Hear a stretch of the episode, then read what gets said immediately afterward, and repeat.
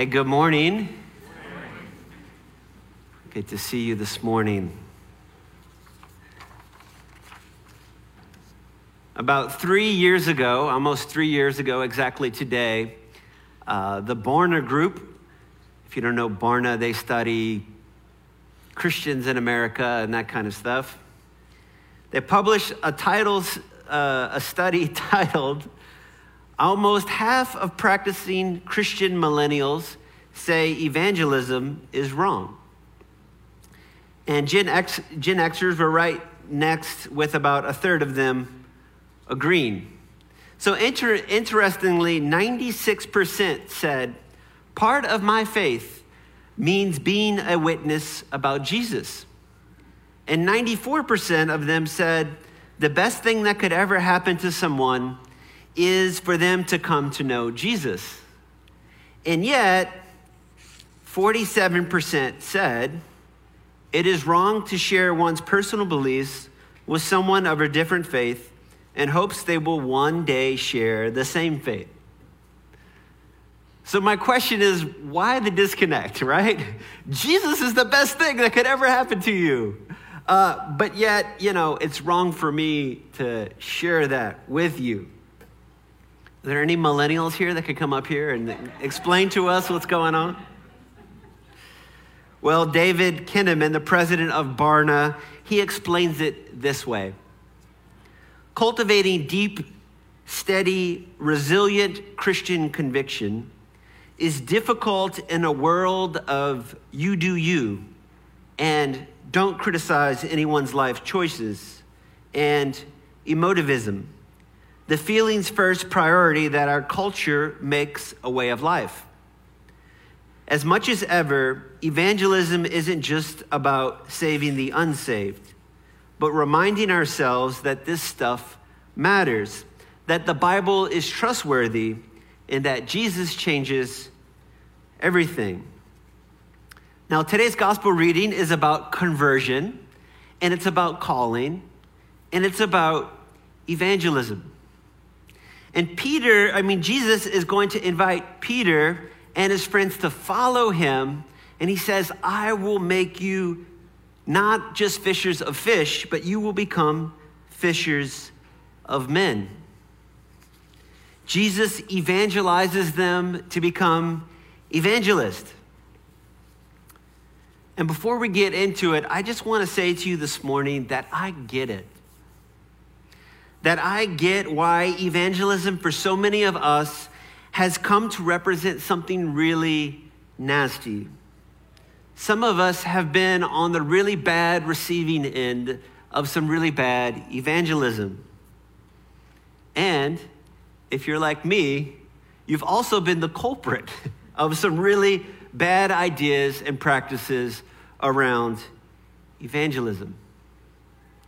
In a place like Atlanta, where there is rightly an ever growing awareness of the effects of colonialism, institutionalized racism, and all forms of ethnocentrism, it could easily seem that even the best attempts at evangelism are misguided.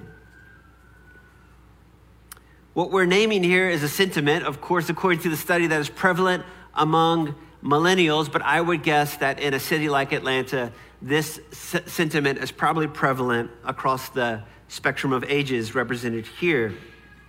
Many of us, understandably, are reluctant to share the good news of Jesus with our friends, our family, our neighbors, and our coworkers. And I get it. But I also want us to take a moment to note that Jesus is the chief evangelist. He is the original fisher of men. And he said that he came not to be served, but to serve, and to give his life as a ransom for our lives. You see, he wasn't a the end justifies the means kind of person. He walked around healing folks on the margins, restoring them to community and flourishing. And he also said, I am the way, the truth, and the life. No one comes to the Father but through me. And we can trust him. Because out of love, he died for us, and God raised him from the dead. So before we get into the text, I just want to give a little disclaimer about evangelism. One, I know it's complicated. But two, I just want to encourage us we've got to be able to separate out the bad stuff that we have seen and experienced from the very good news of Jesus Christ. That is supposed to be literally joy for all people. I just want to name that, and we got to name it and be able to separate it. This morning, I want us to reflect on conversion and calling as we explore the calling of Simon in Luke 5. By the way, his name's Simon. Later on in the book, Jesus is going to change his name to Peter. So you might notice that I'm calling him Peter. If you're not familiar with the text, uh, it's interchangeable, okay? Simon Peter. This morning, we have an opportunity to reflect and remember our own process of conversion and our own call narrative. And perhaps the Holy Spirit will remind us of certain things that we are called to do as well. So the story goes that Jesus is teaching and preaching alongside the lake of Gennesaret, and a crowd starts to form, and they're kind of crowded to him, right? And you can imagine if he's teaching, and they're on kind of a level plane that it's hard for the folks in the back to see him. So he gets the bright idea. There's some uh, fishermen that are cleaning their nets They've been fishing all night and now they're kind of cleaning up. They're done what they're done. And he says to Simon, he says this. He asks them if he can hop in the boat with him. And then he gets in his boat and pushes out a little bit. And then it's from there, from that lake, that he begins to teach the people. Verse 3 says, He got into one of the boats, the one belonging to Simon, asked him to put a little way out from the shore. And then he sat down and taught the crowds from the boat. The first thing I want us to see relating to conversion is that Simon is willing to make a little space for Jesus, right? It's kind of a simple ask, but he actually said, Yes, I've got a little bit of space for Jesus. Now, Simon doesn't really know who Jesus is yet, right? But there is enough trust and there is enough openness that he is at least willing to hear what Jesus has to say. He's willing to make a little space, in fact, for others to hear, right? Because he's actually making space for Jesus to preach so that others can hear what it is Jesus has to say. And so we'll notice that Simon has actually become a partner in ministry before he fully understands what Jesus' ministry is all about. I loved at our church in Los Angeles we had uh, someone who would identify as a secular Jew. We had another friend who, who is a Muslim, and they were an integral part of our church. And they would often, often come more faithfully than, than our baptized members. And they would serve, they were running sound or they were taking pictures at baptisms. And it's possible to join in this kind of gospel ministry of Jesus without fully understanding what the gospel is, without even assenting. There's kind of space to partner with Jesus in ministry before we fully understand who he is. And so, if you're here this morning, I just want to remind you if, if you're not exactly sure about Jesus yet, but you're still kind of showing up and you're here this morning, I just want to affirm like, you're in a good spot. And there's spot for you kind of in this space. You're actually, by being here, you're making space for Jesus in your life. You're making a little bit of time. And this is the kind of hospitality that Jesus is looking for. It's a kind of a good first step in a journey to exploring the faith. And then verse 4 says this When he had finished speaking, he said to Simon, Put out into deeper water and let down your nets for a catch. We see that Jesus calls Simon into deeper waters. Jesus calls Simon into deeper waters. It's an invitation into faith, it's an invitation of trust. He's inviting Simon into a place with Jesus that they've never been together before. And as I read that, I'm wondering if there could be some of us here this morning that Jesus is calling into a deeper place. Maybe you've been comfortable in the boat with Jesus for a bit, but there's a deeper place to go with him. Well, what might going deeper look like for you? For Peter, the next step is actually a very small step of obedience, right? Just kind of to simply put out further and put those nets down. What would it look like for you to take a step to go deeper? Maybe it would be going deeper in the scriptures, spending more time in Bible study. Maybe it could be some conversations with someone that's a little bit further along in the faith, or maybe somebody who has a faith that you admire that you want to learn from. It could be acts of service, acts of justice, some way to love your neighbors. Maybe it's reconciliation with a friend or a family member, even a longtime enemy. Maybe it's finding some fresh approaches to prayer. Maybe it's leaning into some new spiritual disciplines. Simon answered, Master, we have worked all night long, but we have caught nothing. Yet, if you say so, I will let down the nets. Now, it's interesting, right? This is, this is kind of the second encounter that Simon has with, with Jesus. And notice that Simon isn't working for Jesus yet, right? Like Simon's got a job. He's a fisherman. He, he's actually not even in the crowd when Jesus asks, Can I get in your boat, right? Like he's doing his work. But yet, Simon addresses Jesus as master. And it's a good moment just to stop and pause. Well, why might he already be at the place where he can call Jesus master? Well, if you remember last week, we were still in that sermon at Nazareth, right? And there's a little episode that happens between that episode in Nazareth where Jesus preached that sermon and this episode right here. And that is that Jesus, later in that chapter, chapter four, four Jesus walk, walks into the synagogue at Capernaum. This is Peter's hometown. And he's preaching, as he does, the good news. And in the middle of his preaching, uh, someone manifests an evil spirit, starts yelling at Jesus.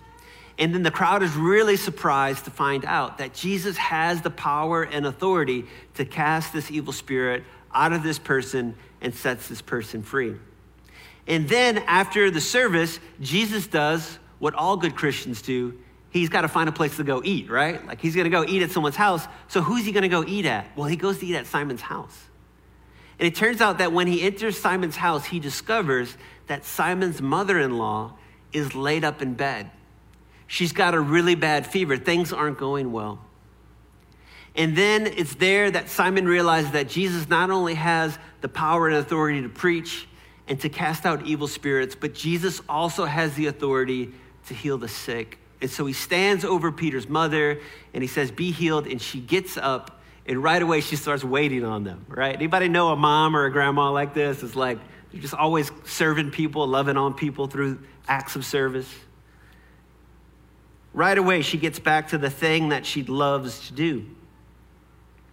And so Peter has a little bit of history with Jesus. Simon calls Jesus master because he has seen Jesus' power and authority to cast out evil spirits and to heal the sick. But Peter isn't convinced about Jesus' authority on things related to fishing. In fact, Simon thinks that Simon is a good authority on fishing because he's like, look, Jesus, I kind of do this every day, right? Anyone ever here like that with Jesus? You're like, you know, I, Jesus, I trust you on like things like matters of eternal life and like loving my neighbor, that kind of stuff, right? And that's good. And we've got this space that we trust you, but there's some other things maybe that you're just not up on, right? And so I kind of need to trust in another authority or some other stuff I read in this area of my life. And function, sometimes we relegate God to the stuff of religion or spirituality. And it's easy that we can fail to recognize Him as Lord, the giver of life, the one who rules over all aspects of human life. And so Simon probably wants to explain to Jesus how this thing works. And so he's working with these nets that actually fish can see during the day. And so, with this type of net, you fish at nighttime, and then the fish swim around. They get caught in the net that they can't see so good when it's dark. And then, of course, in the morning, you pull up the fish and you clean your nets, right? And that's kind of where the whole episode began. They had done that. The only thing is, they had been fishing all night when you're supposed to catch fish, and they had caught none. And so, what Peter wants to tell Jesus is look, the way this works is we put it out in the daylight, we didn't catch anything at night, we're definitely not going to catch anything now. The fish can see the nets. He wants to say this. I wonder how it feels to be Peter in this moment. And as I reflect on his work, I wonder if Peter doesn't feel exhausted and a little bit discouraged. Anyone here know the exhaustion of working really hard on something only to come up empty handed? Feeling you have nothing to show for, for your long, hard, your long, hard work. I would guess Peter is tired. And yet, Peter is willing to step out in the small act of obedience Peter says, Yet if you say so, I will let down the nets. It's a small act of obedience. And I would say that if you spend enough time in proximity to Jesus, spend a little time in the boat with him, sooner or later, you'll have the opportunity to step out with a small step of obedience.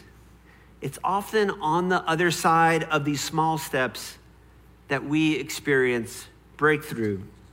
And that's what happens in Peter's life this morning.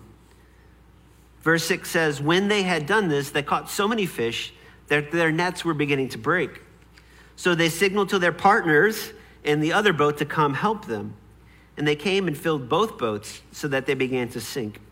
But when Simon Peter saw it, he fell down at Jesus' knees, saying, Go away from me, Lord, for I am a sinful man for he and all who were with him were amazed at the catch of fish that they had taken.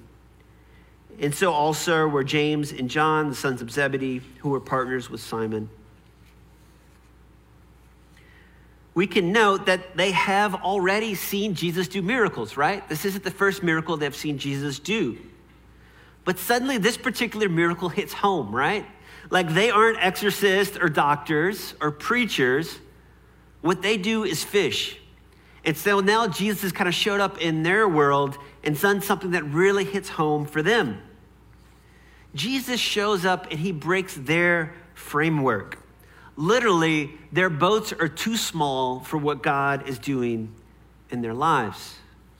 Their box for God was too small. They didn't understand what was possible with Jesus in the boat.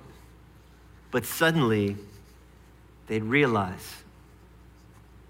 And so, if this were you, if you were Peter, I want to wonder how might you respond in this situation? Would you be excited about the miracle? Would you be excited about the money you're going to make with all those fish, right? If this were Shark Tank, how would it go down? You guys know, been watching Shark Tank. It would be like, all right, Jesus, this is what we're going to do. We're going to give you 45% of the company, okay? all we need you to do is come out here once a week, right? And we're going to handle like sales and distribution. We're going to do all that. You know, we're going to cut you in. It's going to be really great. Why not? I mean, this is what he does, right? Now he's got a buddy that's going to help him out. Well, how does Peter respond to the miracle? He goes somewhere else with it. He falls down on his knees and he says, Go away from me, Lord. He's calling him Lord now. He switched from master to Lord, for I am a sinful man. This is the kind of thing that folks say in the Old Testament when they experience what's called a theophany. Suddenly, God appears and manifests himself in some powerful way.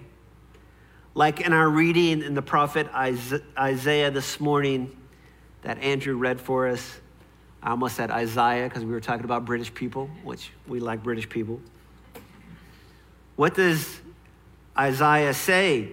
He says, Woe is me, I am lost, for I am a man of unclean lips, and I live among a people of unclean lips. And yet my eyes have seen the King, the Lord of hosts. You see, friends, this is a natural response for sinful people like me and for people like you when we come into an, a, a radical encounter with a God who is loving, but also just and holy, and with whom we are unworthy to stand in his presence. You see, it turns out that recognizing the truth about who Jesus is results in us recognizing the truth about who we really are. In a sense, this revelation, this exposure of Jesus' character and who he is becomes a revelation for Peter. He's suddenly more aware about the nature of his character and his sins and where he stands with the Lord. Go away from me, he says, Lord, I am a sinful man. How could you, the Holy One of Israel, be standing in the boat with me? And how will Jesus respond? I mean, you guys, if you know a little bit about Peter, you know, he could be like, you know what, you're right. you're right, Peter. I should get away from you because you're unworthy. You're going to screw a lot of stuff up. You're a sinner fisherman, and you've got a really big mouth, you know? He could just be like, totally, yes. But instead, he says this He says, you know what? Don't be afraid. I got a job for you. From now on, you're going to be catching people. And the text says that at once they brought their boats ashore and left everything and followed him.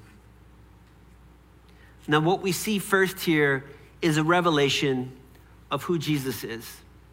He's not only the one that has power and authority of the word, or power and authority over unclean spirits, or power and authority over sickness, he also has power and authority to forgive sins. He is the one that will forgive sins, and he is also one that is a friend of sinners. He's a willing to associate with people like us and people like Peter. He has actually come to deal with sins, and so he's okay with it. Second, it's a reminder that Jesus calls himself, not Jesus calls us to himself, not only for our own sakes, but for the sake of others. Jesus gives Peter a new task catching people. Now, this phrase sounds kind of strange and um, one of my favorite theologians, N.T. Wright, notes that Luke is actually using an unusual word for catching. It's not the same word you would normally use for catching fish. Instead, you would use it for taking prisoners without killing them, or instead of killing them, you might say. And, and N.T. Wright says, hence, also of restoring to life someone who is under the threat of death. Peter is not simply to fish for people but to be God's agent in restoring people to life. Peter, like Isaiah, is the mouthpiece of the truth he has just learned and experienced. Jesus calls the disciples with the intent of sending them out. They will be recipients of the good news so that they can give the good news away. My prayer for you this morning is that you would let Jesus in the boat, get some proximity to him and his work in the world. And may you hear his invitation to go deeper. And may you respond with a small step of faith, even if it is the reluctant faith of Peter. And may you have a deeper revelation of Christ as he is and in doing so, may you have a deeper revelation of yourself as you truly are. That you might join him in his gospel ministry of restoring life to people, of announcing healing and forgiveness in the name of Jesus. Amen.